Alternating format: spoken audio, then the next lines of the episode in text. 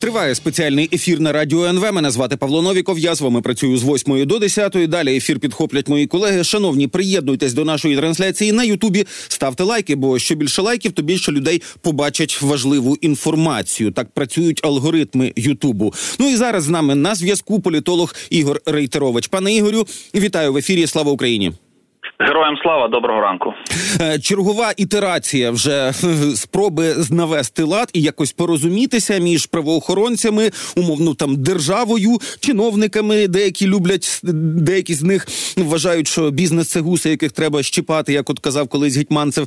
Так, от е, анонсували новий орган, всеукраїнська економічна платформа. Там будуть представники офісу президенту, уряду, ну і напевно бізнесу і правоохоронців. А от е, щоразу створюють створювати якусь нову раду, чи там ще якусь платформу, інвестнянь нам уже обіцяли. Це як вам більше схоже на заговорювання проблеми, чи справді на спробу вирішити проблему?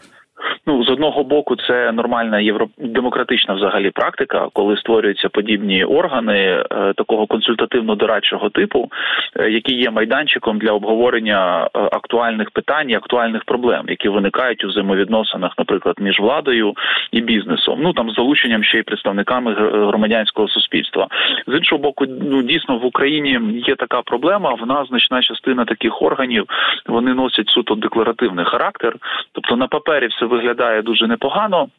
Залучено багато сторін, е, вони навіть розробляють якісь програми, концепції, але е, за великим рахунком реального впливу на е, прийняття якихось рішень і тим більше вироблення політики в тій чи іншій сфері вони не мають. Тут ну поки з обережним оптимізмом можна говорити, що ситуація може бути іншою. Я підкреслюю, може бути. Чому тому, що ну, по перше, проблема вже вийшла на такий рівень, що про неї неможливо мовчати, її треба дійсно вирішувати. І якщо Влада в черговий раз буде займатися якимись імітаціями, це закінчиться дуже погано для економіки України. Там е, представники немаленького бізнесу є, тобто ті, які е, ну по суті ну певною мірою бюджету утворюючи, оскільки вони платять багато податків до бюджету, і якщо вони цей бізнес припинять або заявлять там про якісь подальші утиски, ну це явно позитивно не вплине як на е, практичну складову, ну тобто на економіку України, так і зрозуміло на імідж України. Другий момент, ну тут полягає в тому, що все ж таки влада змушена зараз звертати увагу на ці проблеми, оскільки. Ну, ситуація вийшла з під контролю, і повернення тих перевірок необґрунтованих і дивні якісь претензії або дивні ініціативи з приводу там чи підвищення податків, чи відновлення цих перевірок, які за великим рахунком в ручному режимі відбуваються. Ну це це, це також дуже погана історія. Е, Я думаю, що в найближчий там буквально місяць буде зрозуміло наскільки ефективним буде подібний орган і подібний майданчик в цілому. Якщо прислухатися до бізнесу будуть. З рахуванням звичайно національних інтересів тут важливо не впасти в іншу крайність, да коли е, там бізнес почне почне диктувати повністю свої умови і робити так, як він вважає за потрібне. Ну тоді е, ситуація піде можливо по іншому, і ми зможемо ці проблеми вирішити, які на сьогоднішній день виникли.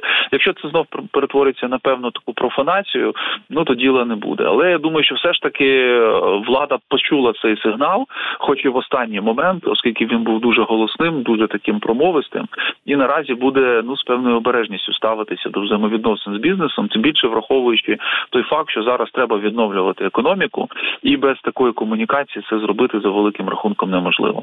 Ну і слухайте, ще одна історія, точніше, ще один аспект цієї історії. Просто про це вже там говорять, в тому числі в ефірах. Ну, дивіться, поки президент Зеленський особисто не сказав щось про оцей кейс Ігоря Мазепи, всі, е, всі, хто мав би вис висловитися, чомусь тихенько мовчали. Але як тільки президент щось заявив, то одразу побігли теж. О, і ми теж за так, так бізнес не можна там переслідувати, не може бути у таких історій. Все таке. От тут у нас уже настільки єдиноначалія починає працювати, що поки не сказав щось президент, всі боялися самі від себе щось сказати. Ну от ті від кого очікували навіть.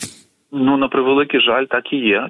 Тому що з одного боку, з об'єктивних причин, у нас відбулася концентрація влади в руках президента. Ну що пов'язано з правовим режимом воєнного стану, тим, що він є верховним головнокомандувачем. Тобто тут і певні речі, в ну, за певними напрямами, вони є очікуваними і вони відповідають там діючому законодавству. З іншого боку, оцей неформальний момент, е, неформальна концентрація повноважень, вона нас на сьогодні зашкалює.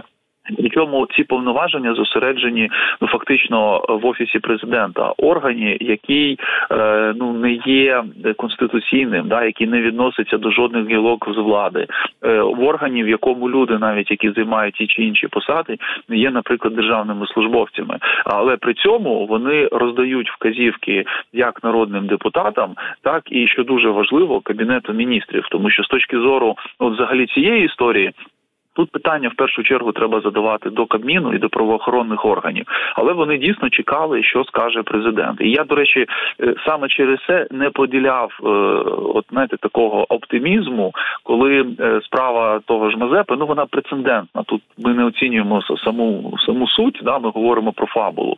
Вона почала швидко, якби по-іншому трошки вирішуватися в більшій відповідності до закону після відповідної заяви президента. Це якраз погана історія, тому що вона свідчить про наявність ручного е, управління, е, те проти чого ми завжди. І ну, значна частина українців, особливо після 2014 року, виступала, що у нас не повинно бути таке управління, а повинен бути набір інститутів в інституції, який працює незалежно від того, як прізвище президента, спікера або навіть прем'єр-міністра.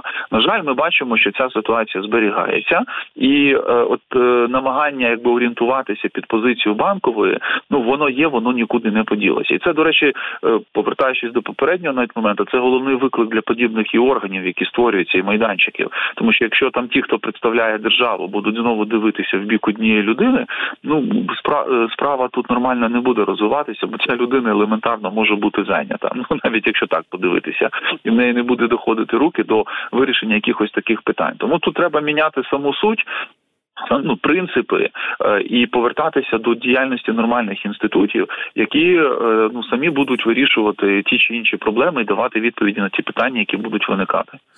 Добре, ну і ще одне про власне Верховну Раду. Той же Давид Арахамія сказав, що тільки в його фракції, ну у фракції Слуга народу зараз є 17 заяв про складання мандатів. Далі він додав, що просто вони для себе вирішили, що не будуть давати голоси за оце складання мандатів тому що ну депутатів тупо може стати недостатньо для того, щоб набрати хоча б 225 е, голосів. Ну і далі він додав, що не тільки в слузі народу є ті, хто хочуть на вихід. А що це за тенденція?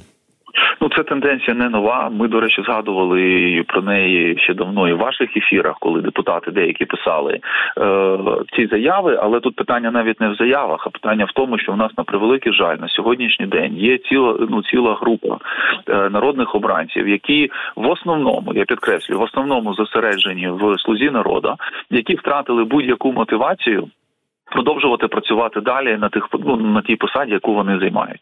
В них зникла як політична мотивація, так і фінансово-економічна мотивація. Тобто вони е, не бачать свого майбутнього, і е, в принципі вони ну не знають, яким чином там їм продовжувати цю роботу. І деякі з них хочуть це формалізувати. Тобто вони користуються ситуацією, пишуть отакі заяви, розуміючи, що це дозволить їм можливо в перспективі уникнути політичної, а можливо не тільки політичної, а й іншої відповідальності за ті дії, які вони станом на сьогодні е, здійснюють. І другий момент ну для значної частини це дійсно е, ну проблема. Вони не бачать себе в новій системі взаємовідносин, де роль парламента ну зведена до ролі ну такого, знаєте, е, приміщення, де просто легітимізують ті рішення, які спускаються згори. Ну, дехто також виступає проти цього. Е, позиція е, очільника фракції, що ми за таке не будемо голосувати. Ну вона з одного боку зрозуміла, тому що він повинен думати про більш-менш ефективну роботу парламенту, і до речі, про більш-менш ефективну роботу монобільшості. Я думаю, що ключова причина в тому, що якщо ці 17 осіб вийдуть зі слуги народу, то треба переформатовувати коаліцію її не буде. Там не буде вже цієї монобільшості, і треба буде робити це якось по-новому, що за собою може потягнути і зміни кабінету міністрів і багато інших таких моментів. Е, ну а з іншого боку, е, якщо подивитися, якщо там є люди, наприклад, списочники, їх немає сенсу тримати. Краще таких людей, які не не хочуть працювати далі. Ну позбавити цих повноважень за їхнім бажанням. Хай їхні місце займуть ті люди, які далі йдуть по списку. З мажоритарниками дійсно є проблема, але тут вже більше морально-етичний момент, чи можуть люди під час війни, яких е, громадяни уповноважили на здійснення, е, скажімо, там тих чи інших дій, ну отак, от е, легко від цього відмовлятися і казати, що ми втомилися, ми там не знаємо, як працювати далі, і взагалі відпустіть нас у вільне плавання. Ну воно так не працює, і тут ну треба розуміти, що. Це ж не тільки права депутатства, але й в тому числі обов'язки. На сьогоднішній день обов'язки повинні стояти на першому місці.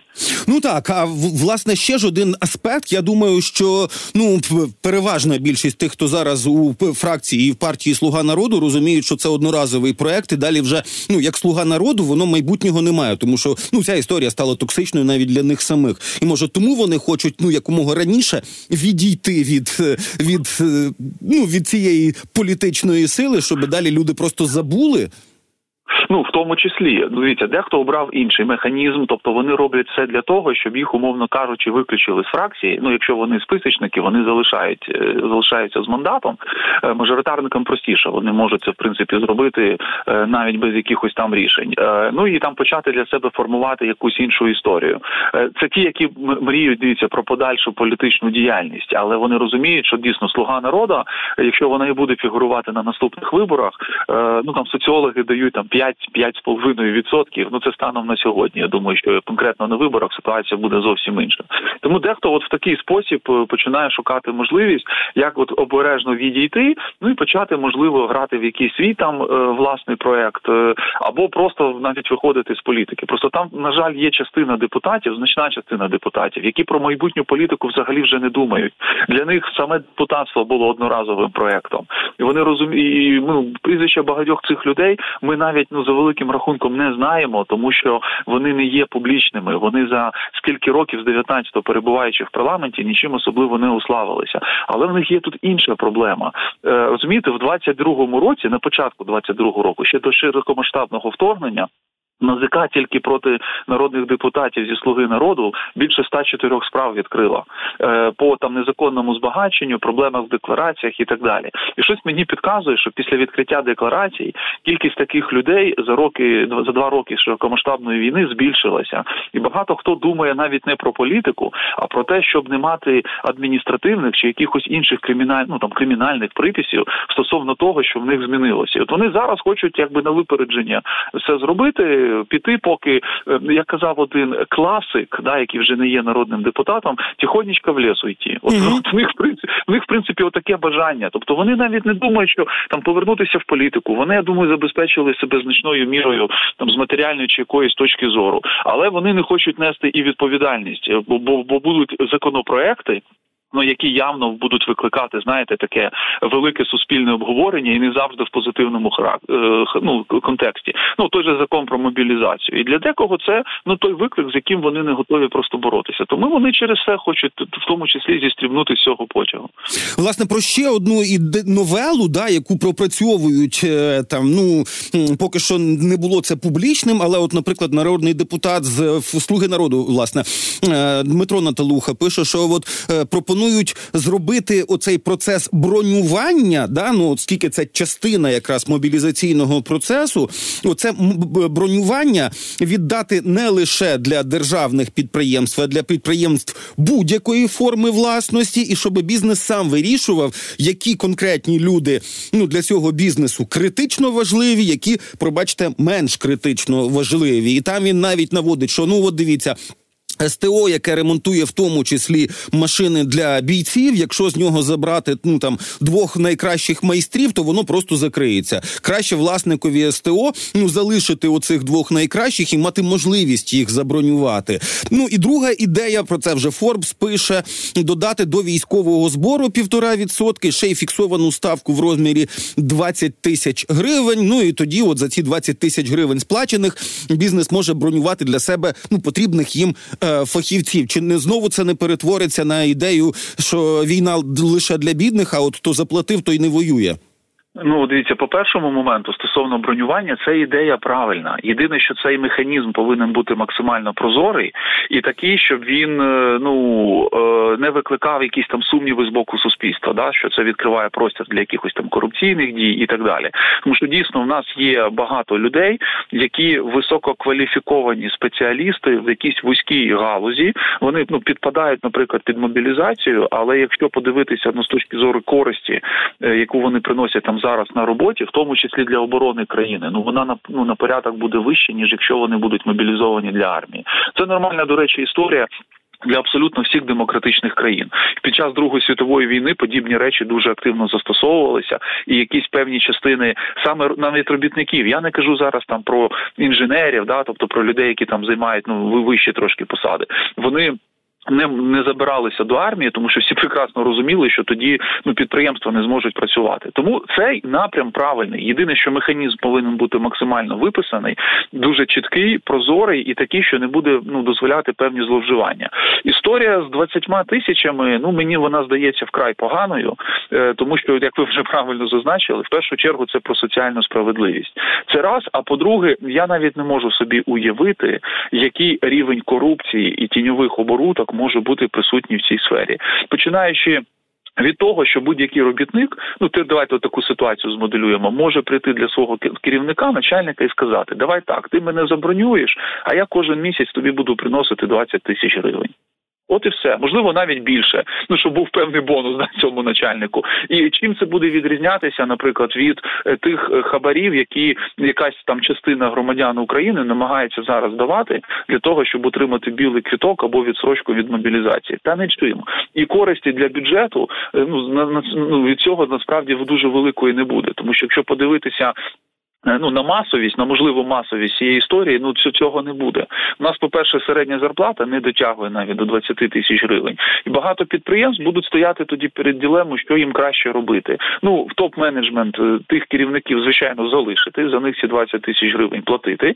А всіх інших ну будуть е, в принципі там відпускати тоді, не бронювати або закривати взагалі підприємства. Тому ця ідея ну вона не злетить, і тут достатньо подивитися на реакцію суспільства суспільства. Вона вкрай негативна. Я взагалі не бачив жодного ну, жодного позитивного коментаря з цієї точки зору. Причому економісти пишуть, що це не дасть того ефекту на які розраховують, Е, і от депутатам краще це зараз врахувати, і навіть це питання не виносити на розгляд, тому що воно не буде сприйнято.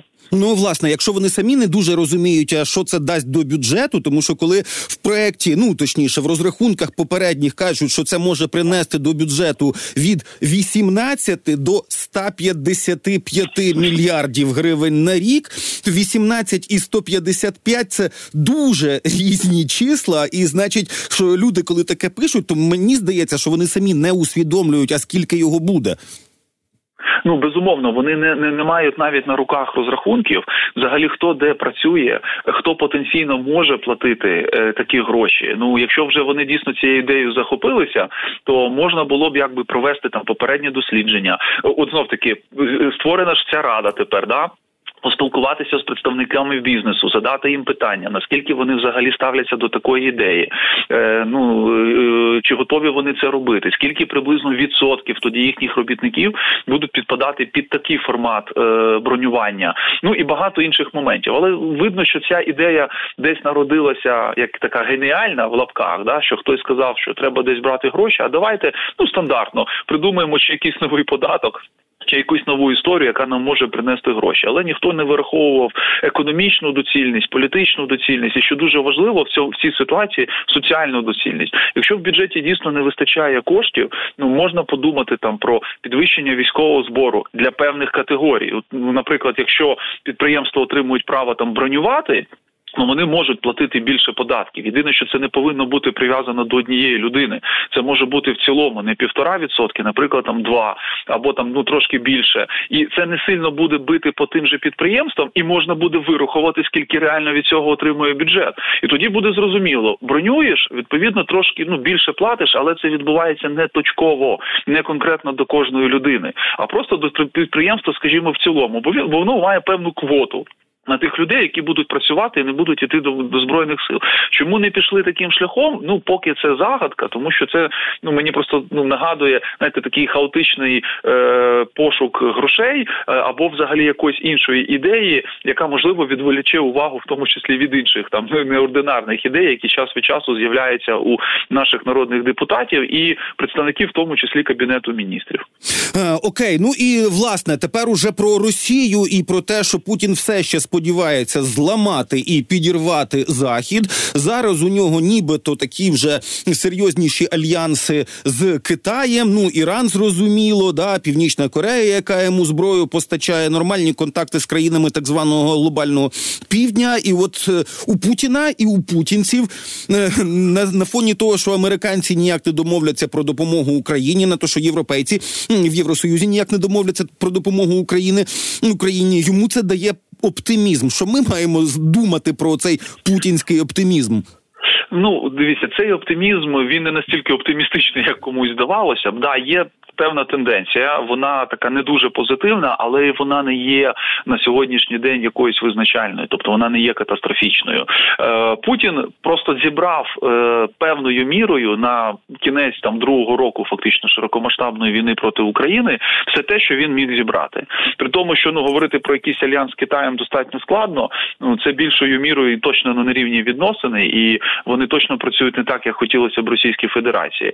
Е, Іран, Північна там Корея. Корея, деякі країни глобального півдня, ну да, але це очікувано було від самого початку. Тому він наразі. Вибрав все, що міг. А от яка буде відповідь, давайте так скажемо, глобального заходу на противагу країнам глобального півдня? Ну от на сьогоднішній день це ще невідомо. Тому тут більше треба дивитися на навіть не стільки на Росію. Вона, врешті-решт, досягла того, чого хотіла, і вже нема куди її там зростати. А думати, як на це відповідати, і що може зробити, е, що може зробити демократичний світ для того, щоб Путін себе так впевнено вже буквально через пару місяців не почував. Ну робота, до речі, над цим ведеться. Ми бачимо, можливо не так швидко, як нам би хотілося, але е, ну тут треба розуміти, що демократії завжди довго запрягають, але вони. Набагато швидше за автократії потім їдуть і набагато ефективніше в досягненні своїх цілей. Тому е, ну, враховувати ризики, але працювати над тим, що ці ризики вони не не знайшли не обов'язково справдяться. Дуже добре. Дякую вам за розмову. Політолог Ігор Рейтерович був з нами на зв'язку. Шановні.